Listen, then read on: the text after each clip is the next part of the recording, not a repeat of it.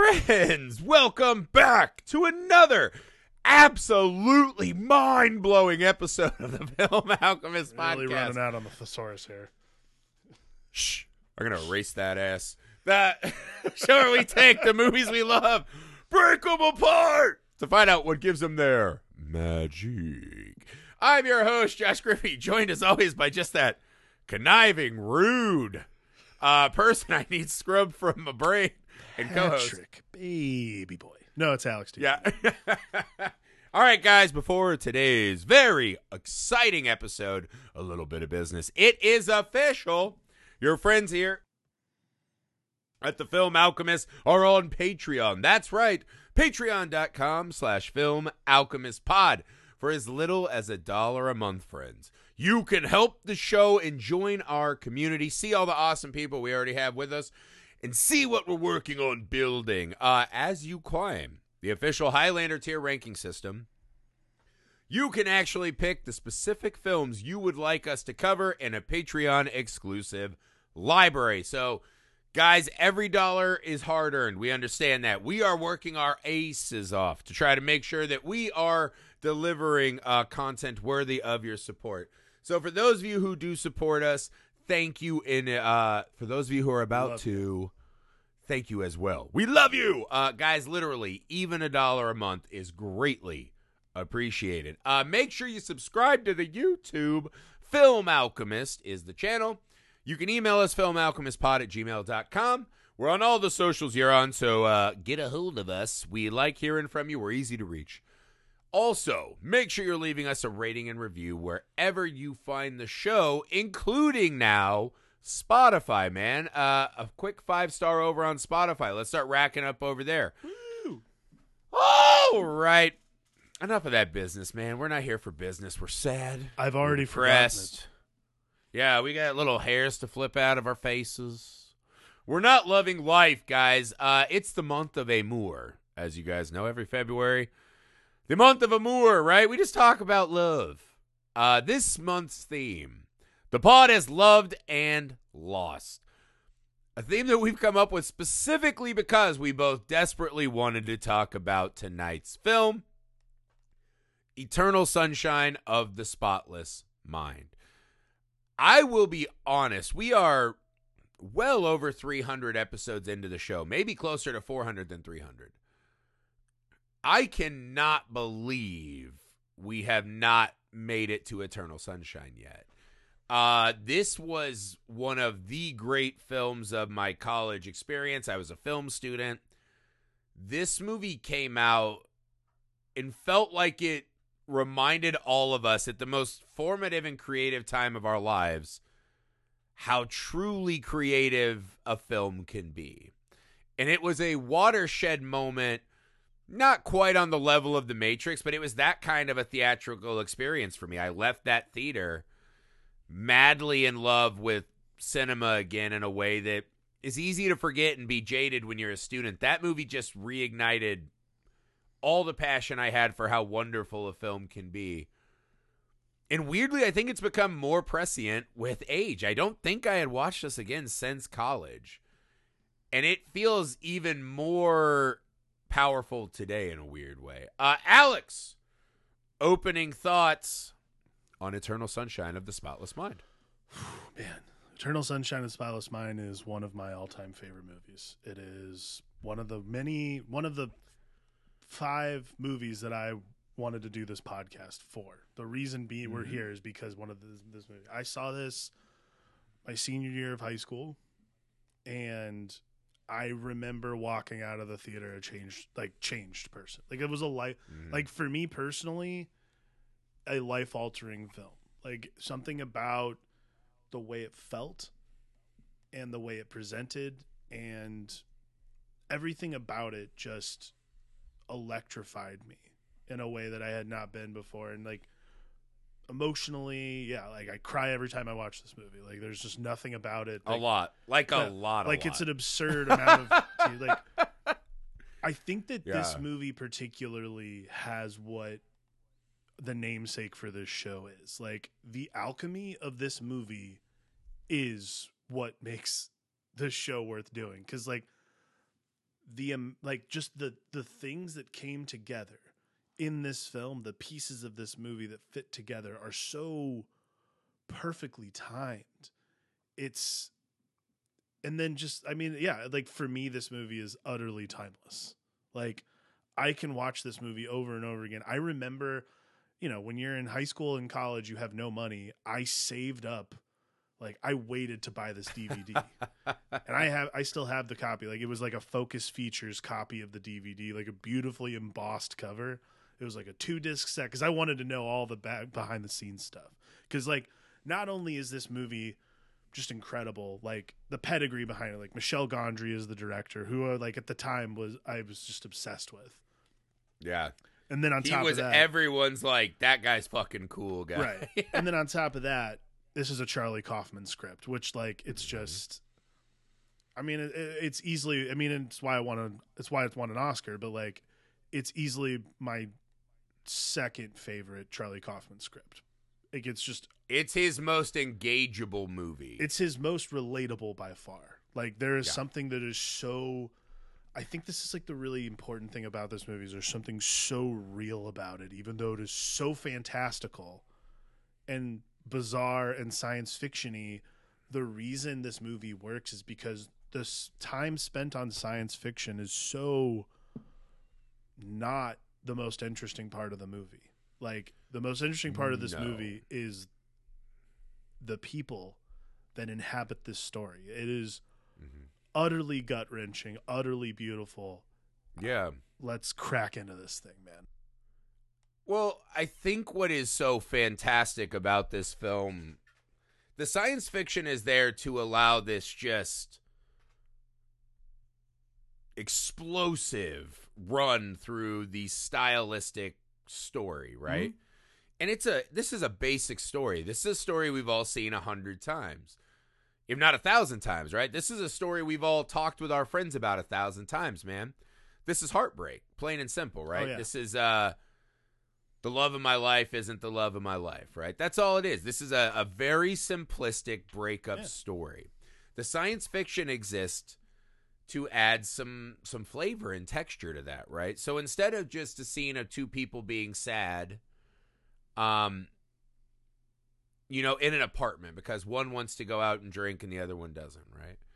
Imagine if things are changing in the background. Imagine if all of a sudden we're in a new set, in a new time, and the weather's changed and Right. physical feature. I mean, the the science I mean- fiction is used for that element. And one of the things you're struck by in this film is how unextraordinary everyone seems to find the science fiction. It's just a shitty office in the middle of the city with a shitty van. It's one of those great like moments of yeah, it is like it's like I hate to put it this way, but it is like it's like a pill mill. Like it's one of those things like I was we were just watching Dopesick. So like it's all in my head right now is like it's like one of those things it's like in a business park. Of course there's just a guy who's like handing out memory eraser uh gigs, you know? Yeah. and again the casting's perfect for this. I i cannot stress enough like the thing that makes this movie so beautiful to me is how real and how relevant everything about it feels. Like there is nothing about this that isn't fantastic but at the end of the day just stripping away everything it is this story about like it's a story about what we all try to do when we break up with someone which is how do i bury this like how do I bury this pain and and like just get rid of it? how do I get rid of this? Like Mhm. it's just this coal, this lump of coal that you walk around with and you know, I saw this movie over and over again when it came out. I buying the DVD and not only that like I watched this movie and then I went to college and had my first like true like first like true love of my life. Like we broke up cuz you know, it's college, it's what you do. And this movie literally just like Alex got a manifested in my brain sling. it's just like manifested it manifested itself in like a whole part of my brain it just parked itself and lived Yeah. rent free in my head for Yeah. Ever because it's just the emotions are so real Yeah. and not only that this movie does not reveal the gag or the like the intrigue of the gag until 15 minutes into the fucking movie like it throws you in the deep end literally Oh, And- even more than that, because I remember pausing it at 18 minutes, and I'm like, "Oh, that's when the credits are That's the, hitting." yeah, like, title- 17 minute Yeah. mark is the opening credits. but I think it, it is it is that right, and it it gets to this, you know, the the rewriting of an entire life and relationship and past. And I think when I saw it the first time, I was just young. Like love was not an important thing on my list. Right, being loved was high on my list, but actually truly giving of myself to the point where I could feel hurt and vulnerable was not something I was doing at that phase of my life, Sure. right? So I was watching this as a just holy shit, look at the flex of craft and directing of this film, right? That's how I was watching it. Watching it now, God, almost fucking 20 years later, as a much older man, uh, with a wife and kids and all that, I, I felt the I felt the the desperation of this film so much more enormous, right? Yeah. It's it's this thing we all have where there is something missing inside of every human, right? And you know, when I was a kid, everyone always said it was, you know, God made us that way, so we'd have to kneel to Him every Sunday, right? Whatever. I think in every one of us, there is something absolutely missing at the core of us. And I think even the most cocksure of us, right? The rock or whoever, Mhm. somewhere deep inside themselves do not love themselves. Right. And I think that's why we're obsessed with these ro- big, large romantic stories, right? Mhm. Is because that is proof positive when I'm in this world that I have value and merit. And one of the first thing that strikes you in the film, or like the first big thought that hit me, was I forgot that Joel got the letter saying that he had been erased. I thought he just went in sad, right? And I was like, imagine that the person you thought proved to yourself and the world that you were a worthwhile creature to exist and be with and be loved and this and that, not only broke up with you, but said that nothing about you was worth having still. Mhm. The way that trauma goes back and poisons all of the good memories that we see later. Right. I thought was just a stunning and powerful moment in the film that kind of washed over me as a kid. Yeah, I mean that is I think when I saw it the first time, the feeling of the feeling of finality. Like that's absolutely how you can get rid of this. Like that's how I can stop feeling the way I feel when I'm alone and I'm in my own thoughts is whoa, what if it is this magic thing where I can just have these moments erased from my memory and like it's interesting because yeah, at the end of a relationship you think about how shitty everything was, like truly terrible. And I think that's what's fascinating, and I think that's the disarming thing about the movie is you don't think about that stuff. Just like Joel doesn't think about that stuff at the beginning when he's deciding to do this, is he's not thinking about oh, but there was the beginning that was really beautiful and really Right. personable, and like when we start the movie because we start it in such a jarring place. Like we're not sure quite what's happening. We know something is odd because, you know, again, like we're all in a movie watching a movie called Eternal Sunshine of the Spotless Mind.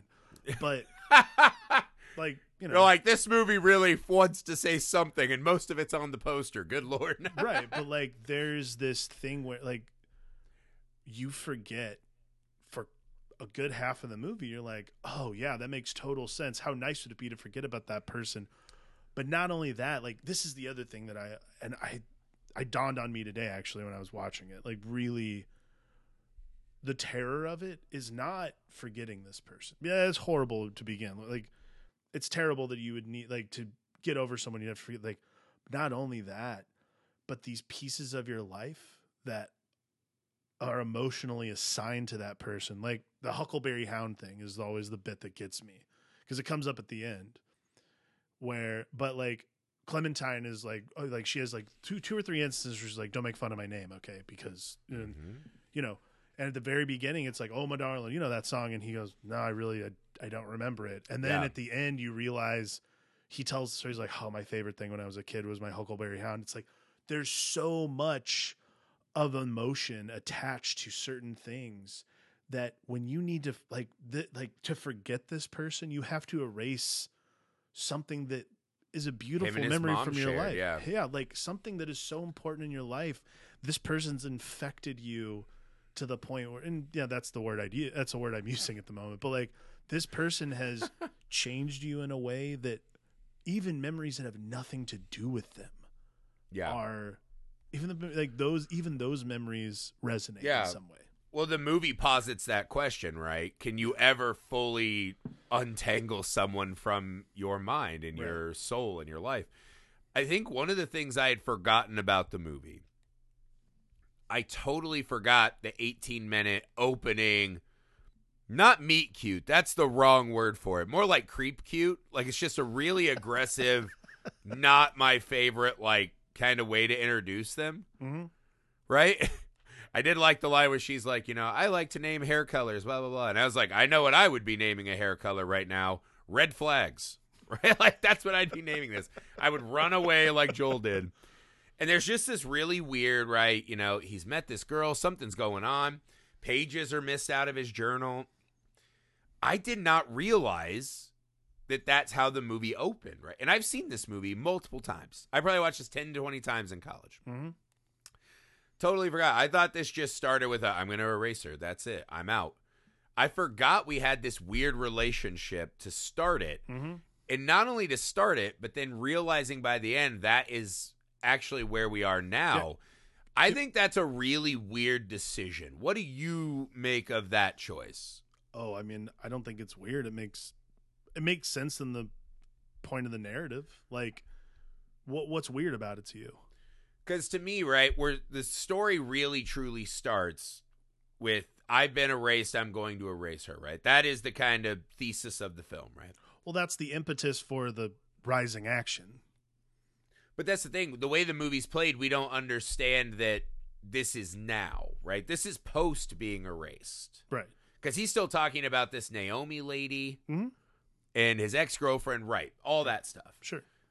I think it's a weird choice to start us in the aftermath of the story we're already going to see, especially when the movie's journey is this kind of chronologically backwards I mean, trek through you their and I relationship. have talked about this before many Yeah. times, which is that Mhm. yeah, like starting a movie at the end is fucking stupid. Like, there's like well, this is probably the best Very- version of it I've ever seen. very seen. rarely is there Yeah. validity very rarely is there any validity to cho- making that choice in movies this is Right. the only exception to that rule in my opinion and it's because of how important that opening is to disarming us for Mm-hmm. one but then also when we see it at the end and the wraparound itself you realize like this this is what this is why this movie to me is just incredible on so many levels. But the main thing is the reason we do that is so that you realize like this is not erasing like erasing someone from your brain is different from erasing someone from your soul. And i think that is what's more that is what's more important than anything is that what joel finds out throughout the movie is that this is not a person who's sim- look i'm not saying these people are not problematic people like they're both just utter garbage. But like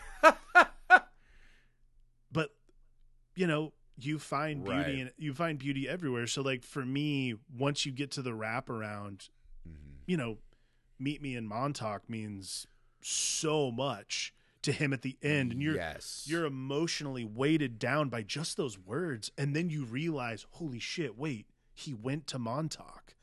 It's the wraparound Right. that actually pays off in a way that isn't like it's not like memento or something like that which is actually funny. I was reading today like charlie kaufman was really nervous writing this because memento was being shopped around at that time and it's christopher nolan so he's he was like super intimidated which is fucking hilarious by the way.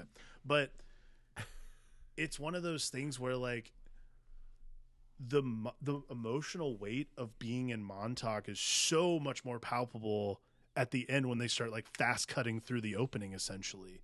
Yeah, and you realize like oh the movie is telling us like this is not about like erasing someone from your memory this is not like memories are just the soul's way of reminding you about beauty Yeah. and it's this really fascinating way to journey through that. And that that to me is it's not we like the to say it succinctly, the opening does not bother me like that or I don't think it's weird. It makes total sense.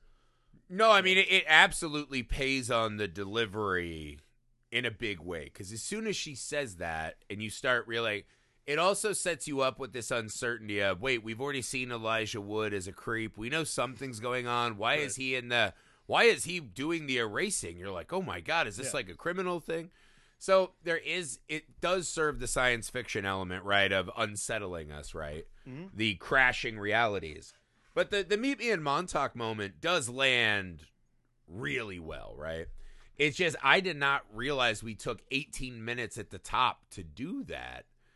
And again, I don't think their their meeting is very adorable. Well, but I, I again, it's weird. it's not supposed to be by the end of the film. It's No. it is really there. There's something to it. Just was a really strange thing that struck me. I In mean, my mind, I'd re like written the film to have that at the end where it. I mean, te- lands? well, but I technically, totally But forgot. that's exactly well, you did it right though. Like you rewrote it in the chronological way, which but so did Michel Gondry, right? as we all, yeah, that's what I mean. It's as funny. we all know from pl- 300 plus episodes, you love you. You're a very timetable guy. You want that. I am a. Cr- I do not like an astro- anachronistic. I do not like mixed Yeah. chronologies, which is weird because I love Doctor Who, but that's neither here nor there. Nope, I just- like- I didn't you realize like your that, movies right? very literal. That's that's how you prefer How your time. fucking dare you? Orson for the people will not fucking take this slander. You Anywho. you found Citizen Kane so upsetting when they were just like, "Ooh, let's make it look good." Oh You're my like, "Mm, god! Just give me Oh the information, God. please. You're just like I wish we would have done twenty of Rosebud up top. That would really help me out. I don't understand the weight of like you know a journey. No, no, I just I- like it all up front. I like to know a lot about Xanadu before we get to Rosebud. Yeah. So. Can you just fucking splash narrative symbolism Ci- all up on? Citizen Kane also did the 20 fucking minutes up front of like, hey, how about this guy in his awesome house? Yeah. You're like the white guy who's about to try like one number hotter curry, and you're like, I better eat two pounds of white rice for a good base before anything spicy happens in my life. I, Neither now we're just no, no. trading barbs. You've never even eaten curry, How so don't even start fucking dare you. The fuck I haven't. I think I have. No, you have I'm not. pretty sure I have. I've been around you a long time. You don't even like stuff on your burgers. So Okay, first off, how dare you? I don't like the fucking tumbleweeds and fucking asphalt from out back. They charge you eight dollars or more, like you LA people do. what burgers what's are you funny? eating where you have asphalt on them? When I go with you to your fucking trendy ass fucking burger joints, Five Guys? how dare you? How dare you? Now you're just talking about your college memories. I Anyways. am saying, yeah, we have just erased. We need to fucking erase everything that was just said.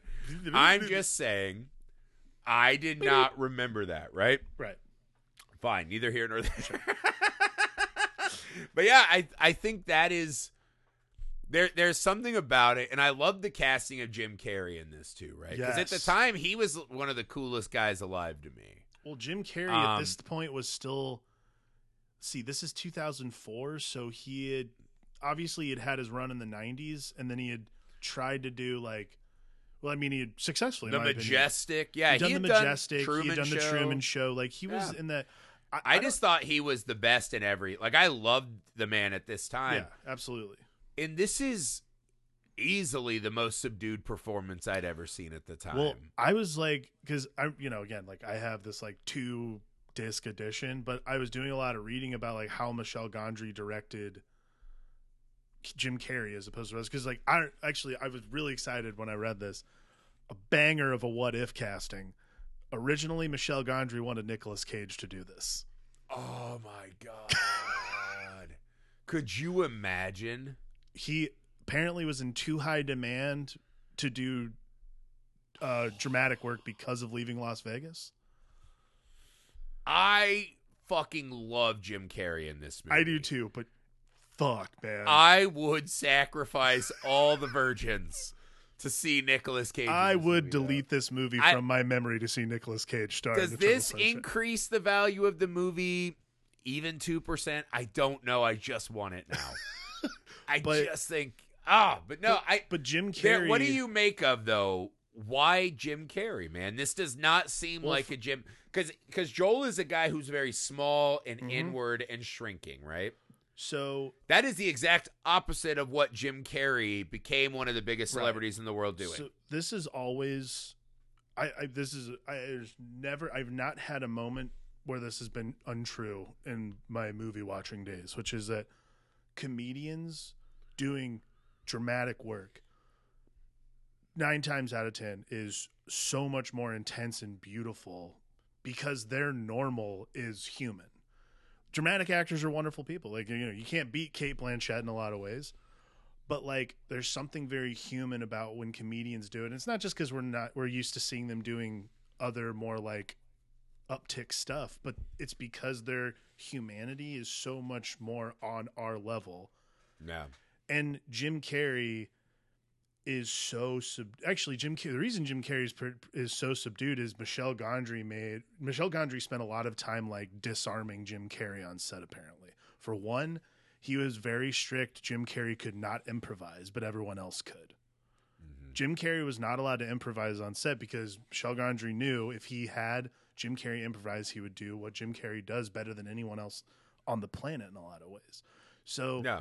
By taking away something that is so intrinsically valued to Jim Carrey's performance, you create somebody completely different on camera. And like, really, what it is is, and apparently, Jim Carrey is like super objectionable to this, by the way, that everyone else but him could improvise. Yeah. But when you make Jim Carrey subdued, what you do is you give us this very real person. You're like, I've seen this man explode on camera. And the fact that he's not doing that means whatever's happening in this movie is so much more devastating or so much more beautiful or so much more romantic or so much more loving because he's having these very specific reactions. And Yeah. like he almost Well, he becomes a he becomes an open wound, right? He's if you take away his best weapon, he is completely exposed. Absolutely. And he's almost there's maybe I can I'm with you point to like three instances where he raises his voice in this movie. And like other than that, he's whispering. He's so quietly telling like I mean there like again, like the scene where so David Cross and I can never remember that woman's name, but David Cross and uh, she's been in a lot of Joe Swanberg movies, but they play a couple. I always think of her as the one from Orange County that Jack Black hooks up with. yes. and when he's telling the firefighter, he's like, and she's like, I'm gonna burn this mother down. I'm like, you better not. You better not. I thought it was an electrical fire. Yeah, we were just like, and then sparks. That's how I always remember She- her. So the scene where She where was in he- Hung. She was the pimp and Hung. Yeah. Yeah. So I love this- her too. The scene where she's um, basically, he describes like after Clementine's had him erased, Joel's describing like getting her a present and taking it to Barnes and Noble where she works, and her not knowing who who he is. And Dude. I mean, like it's a jarring thing because you're like, holy shit, like this is happening, and like we already are so far into, and we're already at this point where we realize we're in a we're in the dreamscape already because he walks out of he walks out of Barnes and Noble right into the living room. Yeah. The that's- beginning of Smashing Realities is awesome. That scene where David Cross offers up the card. Jane Adams. Jane, Adams, thank you, Jane There you Adams. That scene where David Cross offers up the card, which by the way is hilarious because it's just anybody want a joint? Like, jeez, Rob, give it a rest. Also, I felt that in my soul. There's a real thing with people my age. There's like this rebirth into like now we're all super stoners. Yeah, and we all do it, but you meet the guy and it's like every time you're together, it's like edible later. And it's like, I get it. We all like to sleep. Like, fuck off. You're not cool. You're just like the old man version of the guy who buys a leaf hat, like a pot leaf hat. The pot leaf hat is the universal like sign of like I'm the biggest dipshit who's Yeah. ever lived. It's like we get it. You like the thing that every single person on earth likes. the pot The leaf one hat thing is that more makes or less all the life better, I symbol guess. of like I'm giving up on everything. I don't adult. agree. I think it's a desperate sign for see, I'm cool too. And it's like there's No, nothing worse than I'm a giving up on pothead being an, I'm giving up really on being hard. an adult because being younger was so much cooler. yeah. But The part the best part about pot is to shut it all down and stop trying to be cool and just be happy and not anxious for one day. but he yes. Anyways, Agreed. that's a different that's a different riff. I would like- get uh, this company to erase pot leaf hats from my memory. But like that scene where he hands over the card and like all like so he so he looks at this card, which apparently this was the inspiration for the movie, is um this uh this performance artist, this like conceptual artist who Michel Gondry knows originally had an idea where he was going to hand out cards to people saying that somebody has chosen to forget them. So like he gets this card from Lacuna Inc. saying like Clementine Kruczynski is, you know, had Joel Barish from, erased from his memory, and as he's reading the card, her name slowly Yeah. disintegrates, Yeah. and you're just like, holy shit, like, and that honestly is like up to that point you can just like kind of say, oh, that's like stylistic memory. This is the first time you're like, oh, we're in it. Like this is actually happening. Like we're full blown in the middle of this now. the question is to me, right? That was one of those weird things that didn't quite add up. Mm-hmm. Is because I was like, why is he forgetting the name she was erased? You're like, oh, okay, we're already in it. Like now we're, it comes in slow, and then by the end, we are literally shot to shot, just Yeah. wildly all over. Um, one of the things that leaps out to you now, because again, I, I think this movie has become much more sharp at the edges in today's world. We do live in a world now where people are selectively curating their realities, right? They block out other opinions and voices they don't want to hear. They surround themselves with the things that reinforces who they wish they were. Uh, even Black Mirror did an episode of this, right? A little bit less Mhm. successful, I would say, but like it tells a, a modern telling, right? Like, what if we could all get something implanted in us Right. and we could just choose someone with a certain genetic code, however the fuck that technology worked, and we just saw them as a static blob and couldn't hear their voice. Same concept, right? This one is obviously a little more effective in deep cutting. Um, and I think in today's world of select your own truth and reality and this and that, this is a really ominous road full of human carnage to remind us that the more you try to cut things out, the more you're going to lose, right? Yeah. Um, it sounds obvious, but I think we easily forget. Like you said, right? You think you're cutting out a girlfriend, you lose your childhood memory of your mom singing to you in your bathtub, Right. the sink bathtub, right? Um, I will say this. I once was writing a book. I don't know if I ever sent you the chapter, but I wrote like the opening of a book and I wrote the first chapter and it was called Fade to Black. And it was all about movies that when the credits ended, the whole world essentially was going to end because of what we saw in the movie. And I think I had had like 15 chapters I was going to do, right? And the first one I wrote is like the test chapter was Honey, I Shrunk the Kids. Where I was like, Wayne Szalinski is the new Oppenheimer of the world, Right. right? The moment they find out he can shrink his children and they can ride ants into battle, um, and God forbid that was even without taking into account part two, where you can make a toddler a city destroying kaiju. Uh, Wayne Awesome. Szalinski doesn't get a part two. Wayne Szalinski lives in a lab. His wife and kids get caught by the CIA and put bags over their head. Mm-hmm. And every day they're like, we're going to cut their heads off in front of you if you don't shrink these nukes and send them to wherever, fuck. You know, it's like that. And I wrote this whole long article about how not only did he ruin the world, but probably ruined any other space civilizations we would come across. The way that this would affect everything in our world, right, was destroyed by Wayne Szalinski, right? This technology in this film is the exact same. If I were to finish that book, I would write a chapter on Eternal Sunshine. The ability to selectively edit out and destroy memories and rewrite them in this way is an insane, powerful technology that must be reckoned with. And then the movie shows us that the four people holding the reins are just these Keystone Cop level dipshits Right. the lot of them like somehow they made this world ending technology because that's what would really happen right especially when she goes all fucking deep throat at the end and unveils all the secrets Right.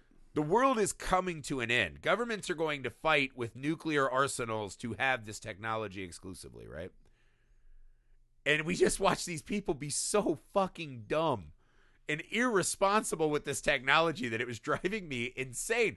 They literally are fucking on top of a man's jammy body as he's unconscious. Right? Like we just cut to and he's like, hey, maybe we can have a couple beers. Oh, Kirsten Dunst showed up. The next scene is them wait, is she in her fucking like tank top and fucking undies? Then I'm like, oh my god, are they fucking in his apartment? Like I know he's passed out and getting his mind wormed, but he can still smell. He can still fucking smell smells. Right. This is unbelievable. What do you make of the uh the world's dumbest fucking sciences? It kind of gets back to what I was saying, right? This is an insanely remarkable technology shown in the least remarkable way. well, it's like I was I was saying before the show. It's what's- Jimmy John's. That's what it should be called. Free smells. Yeah. but like what's interesting is okay, so yeah, this like game changing technology just game changing technology. Yeah. That is I mean, literally is the coolest thing you could think of. And the people who run the are like the people who run the shop are literally a like basically an office park. And then also are like the worst workers of all time Terrible. like not only uh, but th- this is always the thing that's fascinating to me about Elijah this. Wood is literally the worst employee I think in most movies you would find. oh by far like elijah wood should be brought up on charges just because Okay, so we were talking about this. This this because of this movie, they would need a new form of law in crimes, which is essentially erasure rape. yeah Because he goes in and erases this lady, steals Joel's shit to try to re-seduce her. He's a panty thief.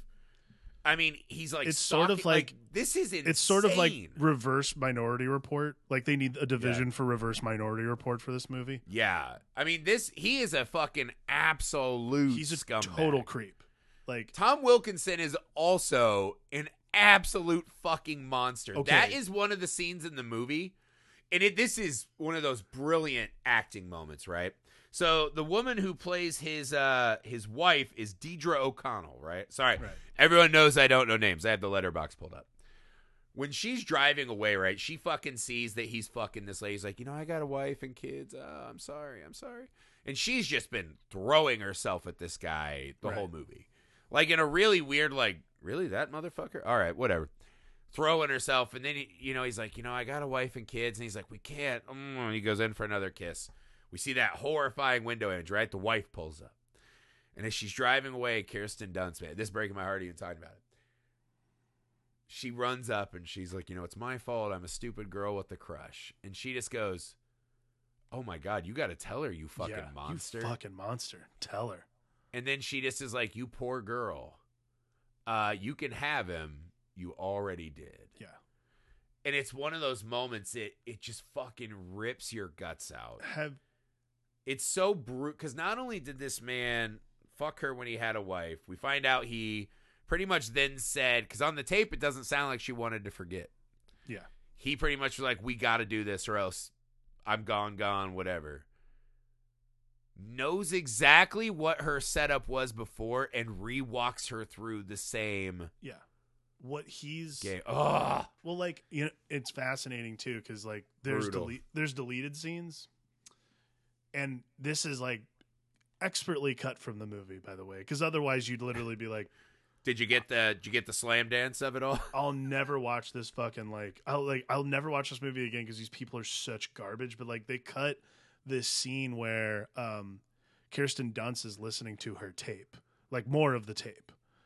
Yeah, 'cause she listens to a very small amount. the so movie. she they have a they have there's they cut it but there's this moment where she's listening to more of the tape where she talks about how she had to get an abortion like it's You know what? I think I saw that too it's back in the really day. brutal like there is like and again it's just one of those things where you're like And now imagine that a government knows that exists. the government knows it exists we are just like all fucking dead.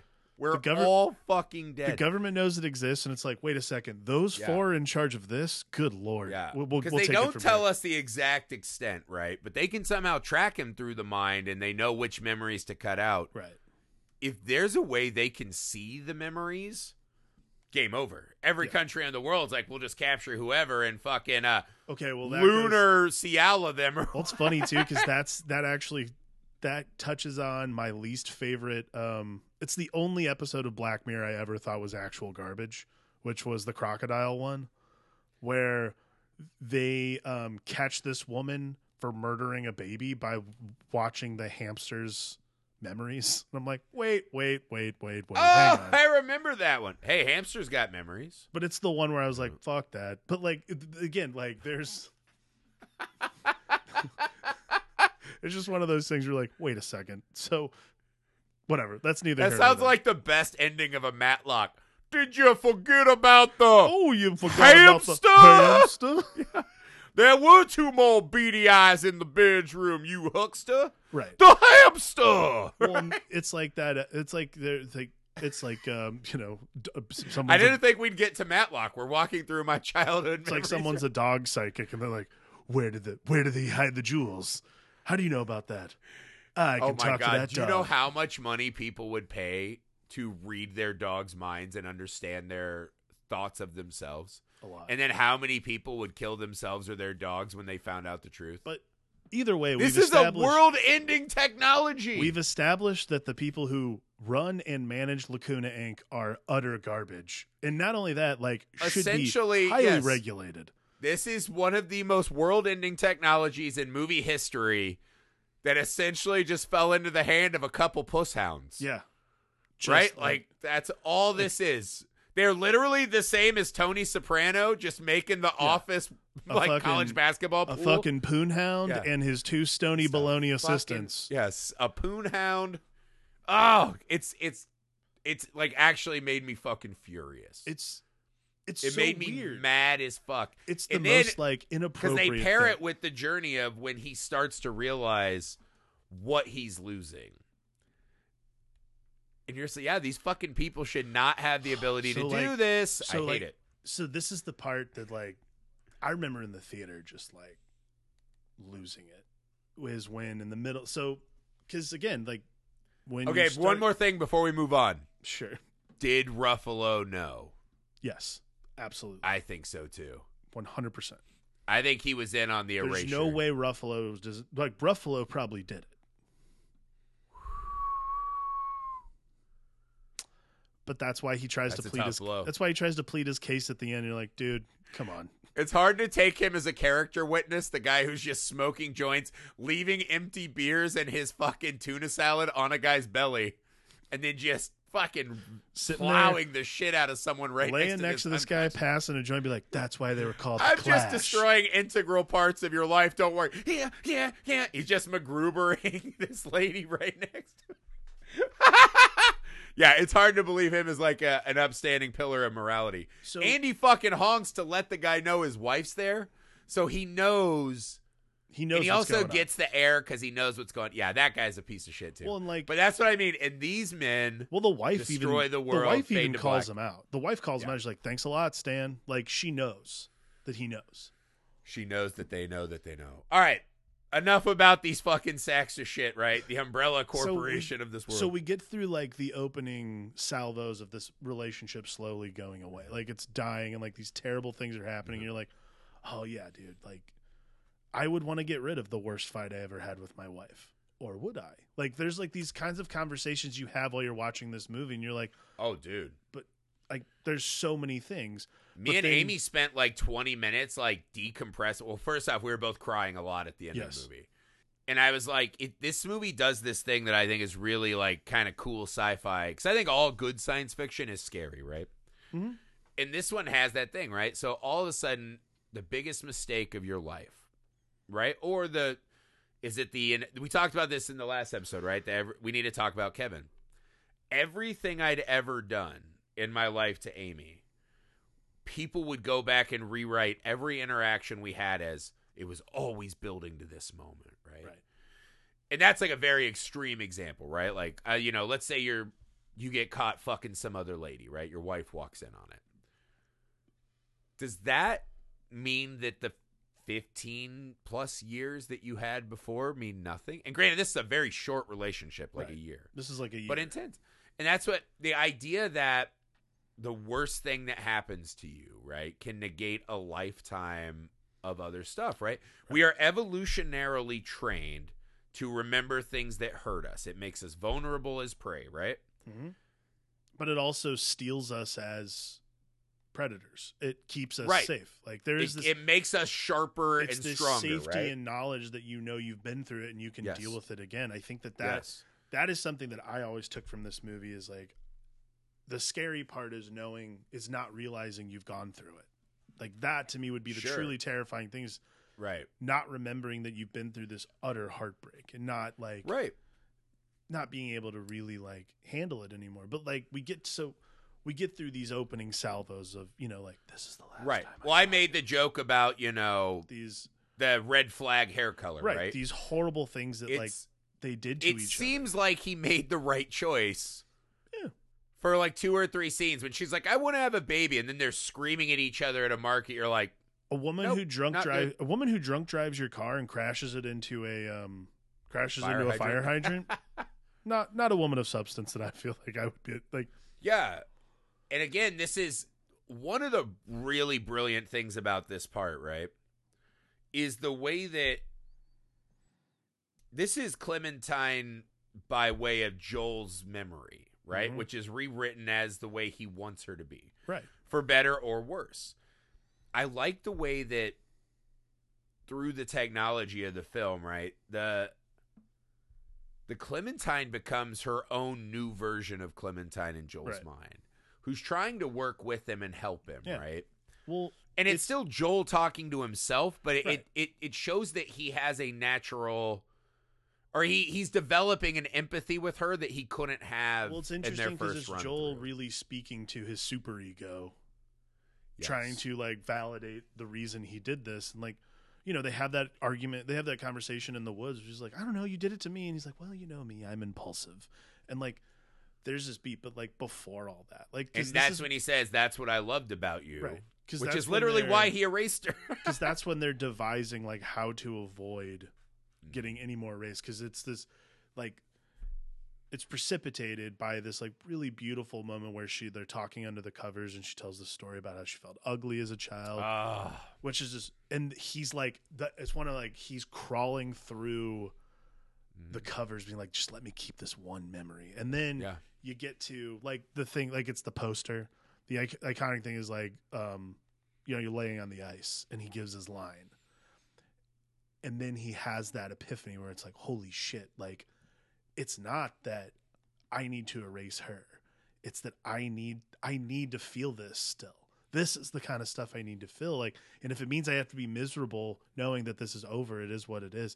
And like it's the one of three times he shouts in the movie where he's like i want to call it off. And he's like screaming.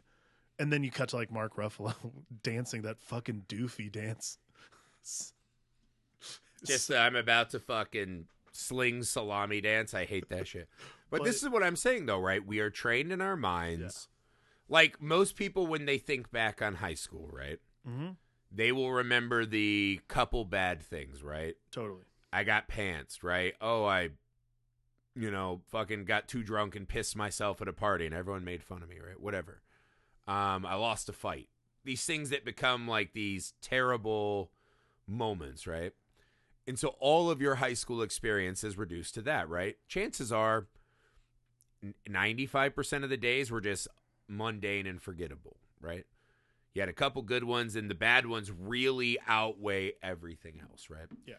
College, marriages, all of this shit, right? When they're done and we look back on them as something that is past and completed, the bad days will always outweigh mm-hmm. and watching Joel come to that memorization because I thought that was one of the really good tricks of the movie.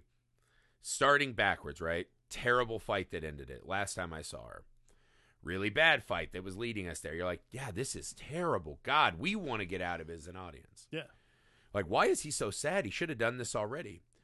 When you break through and you realize that not that long ago, it was lovely it was wonderful, man. And and you know, like you said, we've both been with our wives for a long time, right?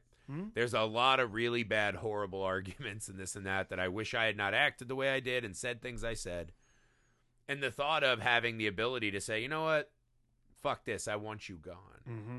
and you just erase this giant, fucking important chunk of not only your memories but the very essence of what made you who you are in the world, right? Yeah. Like imagine any other movie where imagine if you took Gladiator and you're just like, let's go ahead and erase that part about the dead wife and kid. Does he just be like, fuck this gladiator shit and just start eating until he dies? You know, like, I mean, you can't just change something so intrinsic about a person, right? And the movie does say that at the end. But I, I think that when he breaks through and realizes that moment in the bed is stunning. Yeah. It's beautiful. And that's when he realizes all this fucking pain is just this really like turd flavored icing on top of this wonderful cake, you know, that he had. And I think it's so easy for us to get to forget, right? I think we get hurt and wounded and we lash out. And again, the movie tackles this the way that a bad ending rewrites everything. Is that she was always this fucking way. When you hear them talking about each other on the tapes, that's a devastating moment too. oh, oh yeah, it's Because at one point I was like, man, you never get to hear real truth about yourself like this. no, And then I, in my mind, I was like, you know what? That's not truth at all. That's them throwing venom and trying to caricature the other person so they don't have to have empathy well, that's. I think that's the really fascinating thing about how. And it's funny we're ta- we were talking about we were just talking about this, and we need to talk about Kevin. But it is this like how your memory perceives what reality is, and Mhm. everything is so much more dramatic and so much more inflated and so much Yeah. more. There's so much more conflation with what was real versus what you really like what really was actually happening. And Mhm. like you know for instance uh the, the repeated thing that comes up with clementine from joel is like the drinking thing. Like it's just something she does. She likes to drink. Like you know getting drunk and crashing a car is not great. There's behavior there that is clearly an issue.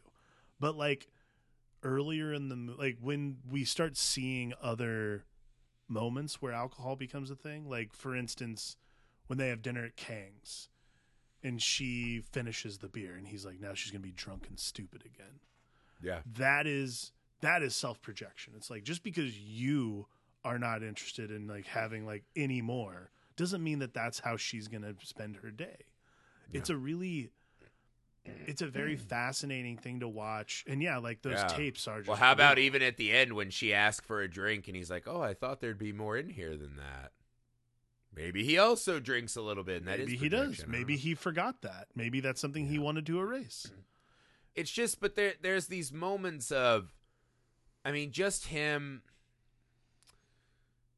trying to hide her in like other good memories right? So this is one of those moments that's like oh my god she's a version of her is at least he's letting her into his darkest right? Jerking off to cartoons and his mom catches him hammering that bird and she's there to protect him right it's a part he wants her there to shield him from his worst memories so this bond of him realizing all he's about to lose. I mean, you're watching it in just this stunning array of visuals, right? The the changing of, you know, when they're in the bookstore and she does the, you know, I'm just high maintenance. I'm telling you up front.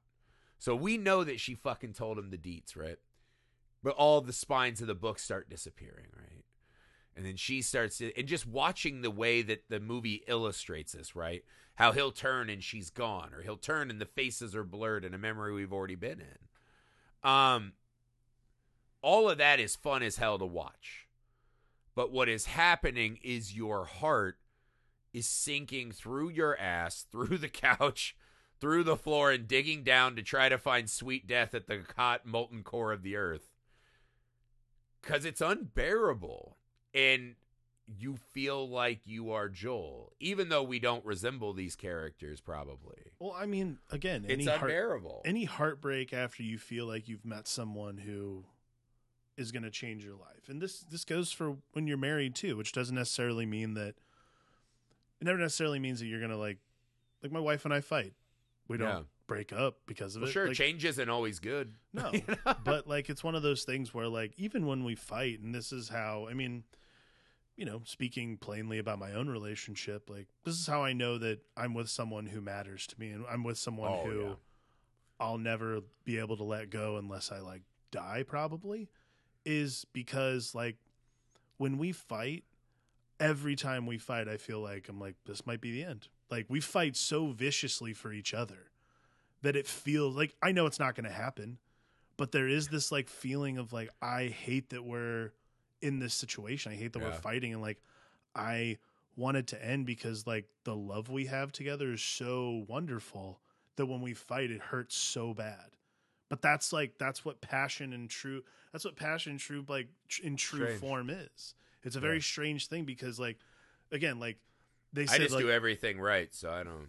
I'm not addressing that comment, but like Amy will attest. but that's why there's such a thin line between love and hate because like they are wildly the same emotion in a lot of ways. well, imagine a person you have no respect or interest in at all, right? You don't want to hear their fucking You opinions.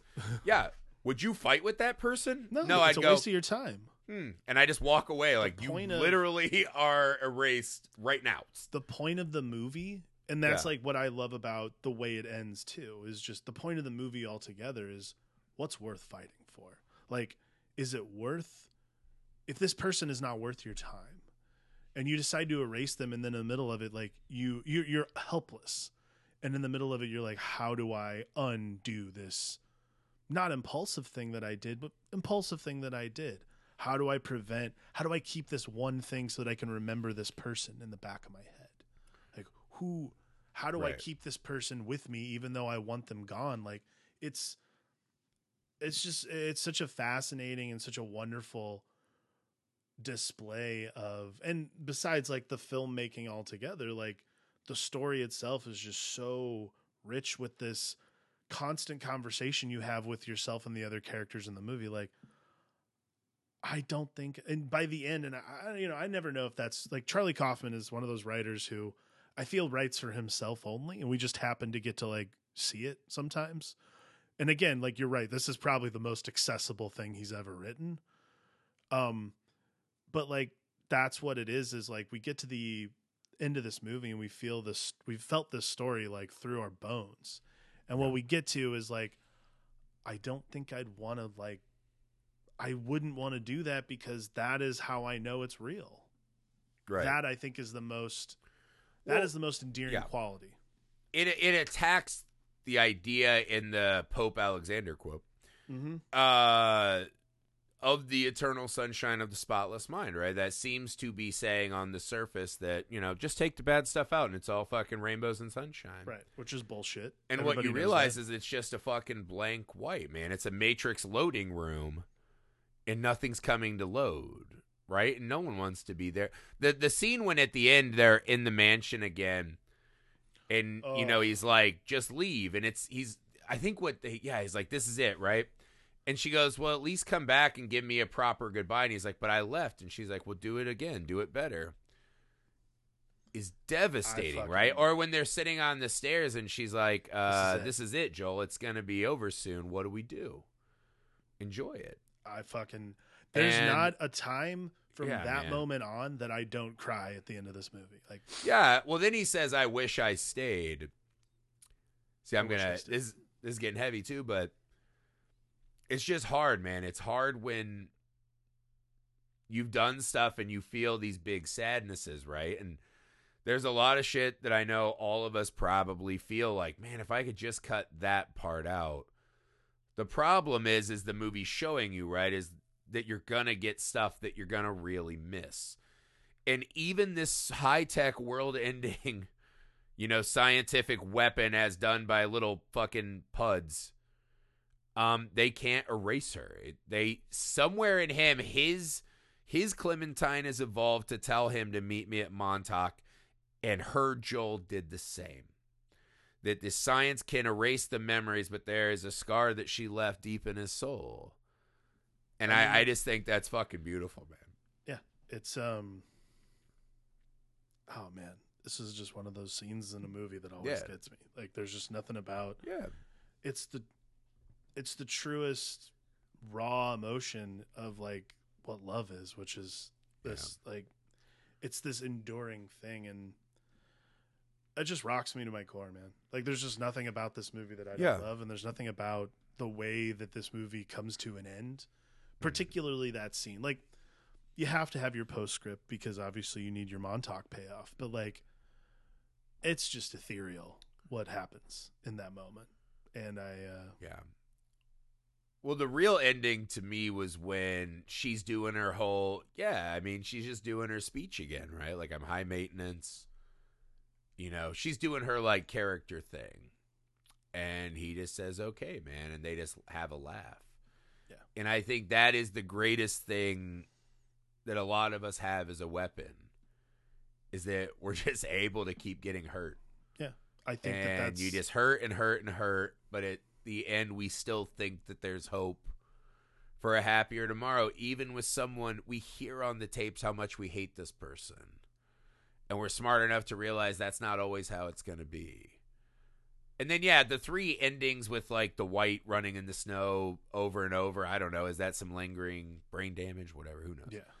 Uh, but when he just laughs and says "okay," I'm like, that's when I check out of the movie because that's all it is. Like, no matter who you love, That's you're going to hurt them or they're going to hurt you, and you It's just okay. got to say okay because it's the only way to get to the good stuff. Yeah, it's um.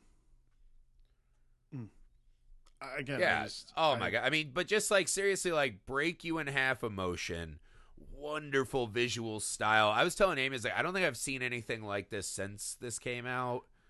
Jim Carrey is like little him, and the way you jump from scene to scene, and the way it just effortlessly maintains a momentum and an emotional journey. I mean, this is really like one of the more stunning movies There's- we've gotten to talk about. There's on the something that I haven't mentioned yet either, and this is like, um, Jon Brion's score in this movie is oh god damn.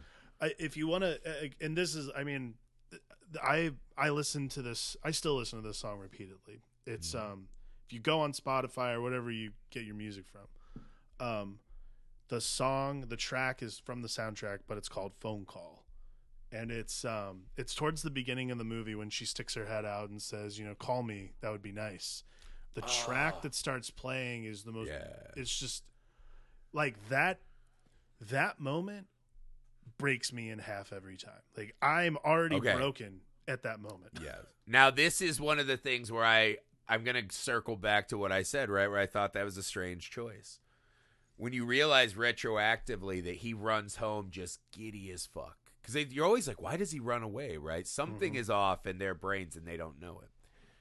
But when he runs home giddy and he's like looking at the phone, he decides to call. Right? It took me back to like middle school. I remember when three way calls first Oh, yeah, man. started and we'd have my friend call all the girls and be like, "Hey, man, do you happen to have a crush on Griffey?"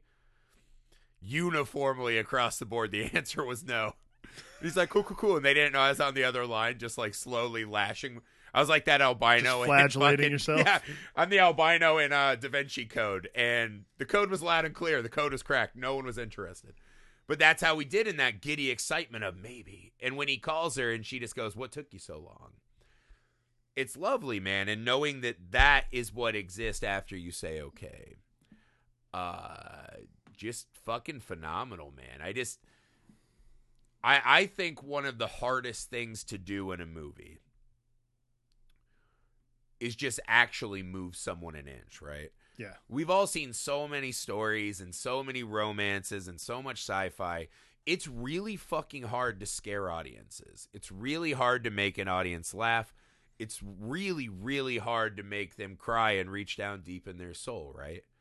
You can do it in a cheap superficial way, right? We all see the popcorn movies. There's ways to do it, but to really like when's the last movie that made you like fucking laugh to where it hurt? Yeah. Something was so fucking true and honest that it just cracked you in half. And I just I think that shit is so hard. And again, uh, people are like, "There's hundreds of movies that do that." Okay, well, there's a thousand new movies on Netflix every year, right? Yeah. And when you see a piece of work like this that absolutely just reaches down into the darkest parts of you, and sometimes the best parts, I guess, and just is like, "Give me all of that, you're mine." Um, I think it's a true blessing, man. it's again like yeah. There's a reason this movie endures and it's not be and look pedigree filmmaking technique all that stuff aside like this is about this movie is about what a soul when a soul sees another Yeah. soul that it wants it's just Every filmmaker wants to capture at least one moment of absolute unadulterated truth. every filmmaker wants to capture the like every filmmaker aspires to capture the amount of truth in eternal Yeah. sunshine of the spotless mind and Oh, I think if you get one really true moment If you in get an a entire kernel- career, that's great, man. Some Yeah. people get none, and Michel they still Gon- make great Michel movies. Gondry getting this much truth is Yeah. it's rare. That's why this movie is wonderful. Wonderful film. That's it for Eternal Sunshine of the Spotless Mind. The pot is loved and lost. It got Oh man, emotional. so many tears this month. But it was a lot more love than loss, I think, today. So, guys, the pod is loved and lost month. We are doing uh Death Becomes Her yes. and The Fountain because we're just checking off Alex's faves this month. And then the fan vote is up. So if you're on uh, our Patreon, you can vote on Discord. Uh, Gladiator, The Notebook, The Descendants, or Pet Sematary, which is just gonna win, but everyone's saying isn't love. I guess Alex doesn't love his kids the way I do. That's weird. I I don't know. I was just taking gripes left and right. Yeah, yeah, yeah. No, that's fine. The month of Amour. I mean, I mean, we you know last year we also watched a movie where somebody loved a child in a weird way. That makes sense. Okay, I'm not doing this as birth. Amour doesn't mean fucking P to P or P to V or P to M, Do whatever. you take Do you take your Heart sons out heart. for Valentine's Day? Do I open my heart to them? Nope, Yes. that's not what I asked. Do I open our hearts and we connect? Not Yes. what I asked. Not what I- asked. Not what I asked. Sometimes wrong's better, Alex. Sometimes wrong's better. That's all I know. Uh, yeah, so that is on the Discord. So, guys, patreon.com slash Film Alchemist Pod. Get in on the votes. Get in on picking the movies you want. As little as a dollar a month will get you in the door to see uh, what we're working on. Subscribe to the YouTube, Film Alchemist. Uh, email us, filmalchemistpod at gmail.com. Leave us rating and reviews wherever you find the show, especially now Spotify, man. Hit us with those five stars, y'all. We're on all the socials you're on. We're easy to get a hold of. Buckle up, guys. It's going to get heavy this month. Uh, especially shovel heavy. Just kidding. Enough of that. We'll get there when we get there. Uh, for the Film Shovel Alchemist, heavy. I'm Josh Griffey. Alex Dandino. I didn't know if we'd get a moment of levity in today. It felt great.